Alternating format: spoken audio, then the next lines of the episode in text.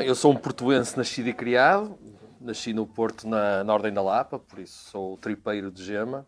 Tirei o curso de, de, de Engenharia Mecânica na Faculdade de Engenharia. Uh, trabalho na, numa empresa do Grupo Motengil, por isso a minha vida profissional nada tem a ver com o desporto automóvel. Uh, claro que venho de uma família ligada, ligadíssima aos automóveis. começou com o meu pai nos anos 50, nomeadamente em 59, quando ele fez a primeira vez o circuito da Boa Vista, num Austin 7 e, e perdura até os dias de hoje. Por isso, desde, desde, essa, desde 1959 até 2022, poucos foram os anos em que não houve um Batista a correr. Uh, depois do meu pai, passou para o meu tio João, que também foi piloto, navegador, foi piloto de campeão nacional, foi navegador muitos anos de Jorge Ortigão. Quem acompanha os rallies há muitos anos, de certeza que se lembra da dupla dos baixinhos. Foi campeão nacional também como piloto, nos famosos Starlight Grupo 2 nos anos 80, ele foi campeão nacional. Depois, entretanto, o meu pai, eh, em 73, acaba a carreira com um acidente muito grave em Vila Real, quando ia em primeiro lugar no, nos 1300, numa equipa de fábrica, entre aspas, que era o Team British Leyland, com os minis 1275 GT de fábrica. Era ele e o Mário Gonçalves. Ele bate em Vila Real o carro arde, o Mário Gonçalves, 15 dias depois, bate em Vila de Quando o carro arde e o time praticamente acabou ali. Meu pai nunca mais correu, até por muita pressão da minha mãe, porque eu era bebê. A minha irmã é mais de 7 anos mais velha. E a minha mãe fez ali um bocado de pressão com o meu pai e o meu pai deixou de correr. Entretanto, o meu tio continuou. E depois foi a vez da minha geração e dos meus primos. Depois, entretanto, nos anos 80 aparecemos nós a correr de karting, eu e os meus primos João e Pedro. Poucos foram os anos em que não fiz nada, foram mesmo muito poucos. Tenho mantido ativo há 35, 36, 37 anos, por aí já e os meus primos, o meu primo João também teve ativo muitos anos, agora está num papel mais de engenharia de pista, mas comigo também. O meu primo Pedro, por força da vida, foi viver para os Açores e abandonou uh, o desporto automóvel, mas ainda deu agora recentemente uma perninha nos, no, no troféu C1, Citroën. Um, e pronto, a minha carreira, tenho algum orgulho na minha carreira. Um, gostaria de ter sido piloto profissional, teve se calhar perto de acontecer numa, numa certa altura da minha vida, mas uh, por força até de não haver aquele empurrão financeiro que era necessário haver, não, não consegui. Uh, cheguei a ser convidado para ir à Alemanha fazer um teste, mesmo para a BMW Motorsport, através da Baviera, nos anos 90, e fiz um teste em Nürburgring com uma série de malta, de, de éramos 7 ou 8, um de cada país, quem, quem, quem, quem era o, o gestor do, do, projeto era o, o Mark Surer, ex-piloto de Fórmula 1, e depois quem era a nossa bitola era o Alfred Hager, que era um piloto oficial BMW. Para mim, acho que o automobilismo é uma experiência de vida. Até no, a nível profissional, a frieza que temos que ter, o raciocínio, o, o facto de eu ter que resolver N problemas no, nas corridas desde muito pequenino, pá, desde se calhar desde ir buscar a coisa mais simples que pode haver, que é um jerrycan de gasolina, quem é que vai, quem é que não vai, com a melhor logística. Quer dizer, eu estou habituado a esse tipo de raciocínios, na por cima sou engenheiro, desde muito pequenino. E eu acho que isso também me traz muitas vantagens no, na minha vida profissional. Há muitos pilotos que não ligam puta à preparação física. Se passarmos para um carro mais exigente fisicamente e corridas um bocadinho mais longas do que 20 minutos, aí a preparação física entra em jogo claramente. E eu gosto muito de fazer desporto, ainda hoje de manhã fui jogar futebol com os meus amigos. Uh, mas faço isto não só pelas corridas, mas também pelas corridas. Mas primeiro por mim. Mas se deixar de correr, vou continuar a fazer exatamente a mesma coisa. Mas uh, a preparação física faz com que um piloto possa ter um batimento cardíaco mais relaxado, não perca tanta água, pode ter uh, uma tomada de decisão mais assertiva, sem dúvida alguma. Sim. Arranjar dinheiro, sem dúvida alguma, é a maior dificuldade que há. O resto está, tem tudo. Ah, porque a certo, ao meu nível, ao meu nível, que digamos que é amador, uh, é difícil, é difícil uh, cativar as empresas para projetos, mas uh, o desporto automóvel em Portugal ainda é visto, se calhar, como um parente pobre e nós temos todos que lutar contra isso, porque nos rallies já vemos grandes empresas multinacionais a apoiar, ao nível máximo de profissionalismo em Portugal, que são os rallies infeliz, infelizmente porque eu sou piloto de velocidade, nunca fui piloto de rallies.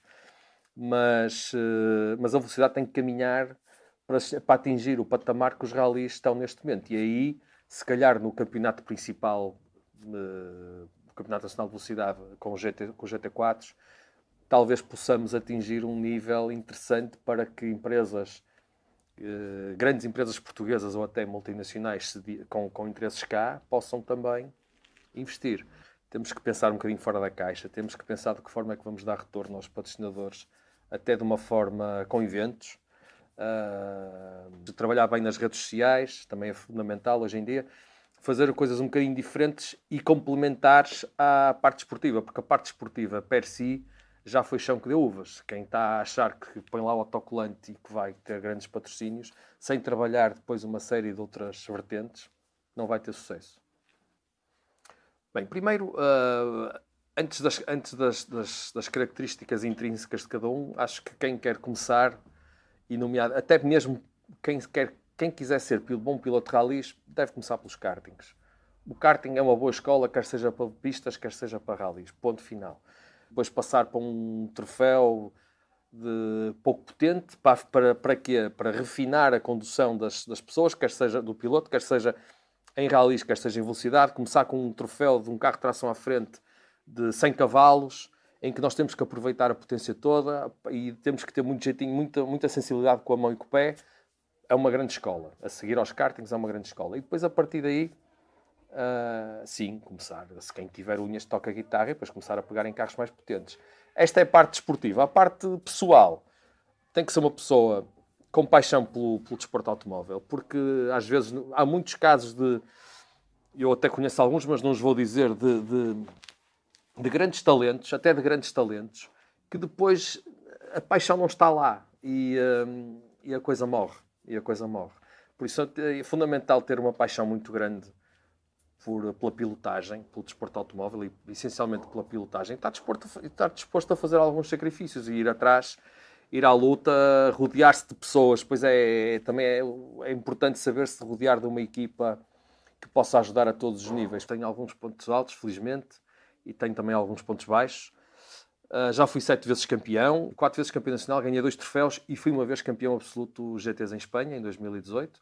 Para mim, até foi o ponto alto da minha carreira, até agora. Uh, depois também fui campeão nacional em 2011, foi um ano também que me dá muito, traz muito boas recordações. Fui campeão nacional de turismos absoluto com o meu primo João. Eu fazia, na altura, eram corridas de 50 minutos com paragem na eu e o meu primo João a correr no Seat Leon fomos campeões nacionais absolutos. Lembro-me com algum carinho da primeira da minha primeira vitória num troféu, que foi no troféu Corolla T Sport em 2003. Também tive alguns pontos baixos, alguns acidentes. E pronto, mas é, é mais ou menos isto. Agora vou, vou, vou continuar. A paixão ainda, ainda, está, ainda está cá dentro, por isso vou continuar a tentar uh, fazer com que tenha ainda, antes de terminar a carreira, um ou outro resultado de relevo. Eu já consigo estar rel relativamente descontraído, claro que com o coração de certeza que vai, não faço ideia, mas de certeza que bate forte. Mas eu, a minha cabeça está, está relaxada, consigo estar relaxado e focado naquilo que tenho que fazer. Bem, toda a minha vida, dos vários circuitos que eu já conheci, uh, o circuito que mais prazer me deu foi Macau. Já corri duas vezes em Macau e de facto é, é outro nível. Uh, depois Macau-Vila Real também é fantástico. Vila Real, para mim, tem um handicap muito grande, que é não haver pontos de ultrapassagem de eleição. É aquilo é ou forças um bocadinho e corres o risco de dar um toque, ou então é, às vezes vais ali muito tempo atrás, atrás, atrás e, e é Vila Real Peca é uma pista de, para uma volta de qualificação, é uma pista fantástica. Só que em corrida, se fores à frente, tudo bem, se fores atrás é difícil ultrapassar, é difícil ultrapassar. Infelizmente não conheço Spa, que era um circuito que eu gostava muito de conhecer, mas onde eu tive mais vitórias, também por inerência do país onde vivo, foi no Estoril, e gosto muito da pista do Estoril. Adoro Portimão, acho que é uma pista fantástica. O primeiro piloto que eu me lembro de gostar muito foi o Fittipaldi. Não, acho que não tenho ídolos. Acho que não tenho assim. Tenho pessoas que admiro, sem dúvida, bastantes. Eu admiro o Hamilton, admiro o Verstappen, consigo admirar os dois e são super arquirrivais, mas, mas consigo admirar os dois. Uh, também tenho uma admiro muito o Sebastian Love e o Sebastian Ogier e agora o puto Rovan Pera também é fantástico. Por acaso estou aqui com o Ayrton Senna ao meu lado. Uh, eu era mais Prost quando era na, no, no, auge da no auge da no auge da, da, da, luta deles eu era eu era mais Prost e depois quando Senna morreu eu estava a assistir o estava na faculdade faltei às aulas para ver o, o funeral em direto e estava em casa a ver o funeral em direto e dei por mim a chorar, quando tinha, nunca tinha chorado pela morte de ninguém e caíam umas lágrimas a ver o funeral de cena. Por isso, depois dele morrer, aprendi a admirá-lo mais do que que admirava quando era vivo. Já tem 16 e 18, já passou a fase. Tentei no início, mas não, não, não está na massa do sangue como está na minha. A onda deles é outra, fazem, são miúdos rapazes saudáveis, bem com a vida, bons alunos, fazem desporto são felizes é o que me importa. Depois, e do outro lado, por outro lado, se por acaso um deles tivesse algum talento e quisesse, eu já, nesta altura, já teria de ter deixar de correr. Por isso eu vejo sempre o lado positivo das coisas. E eles não querem, mas permitem-me a mim continuar, que para mim é o elixir da juventude dos automóveis.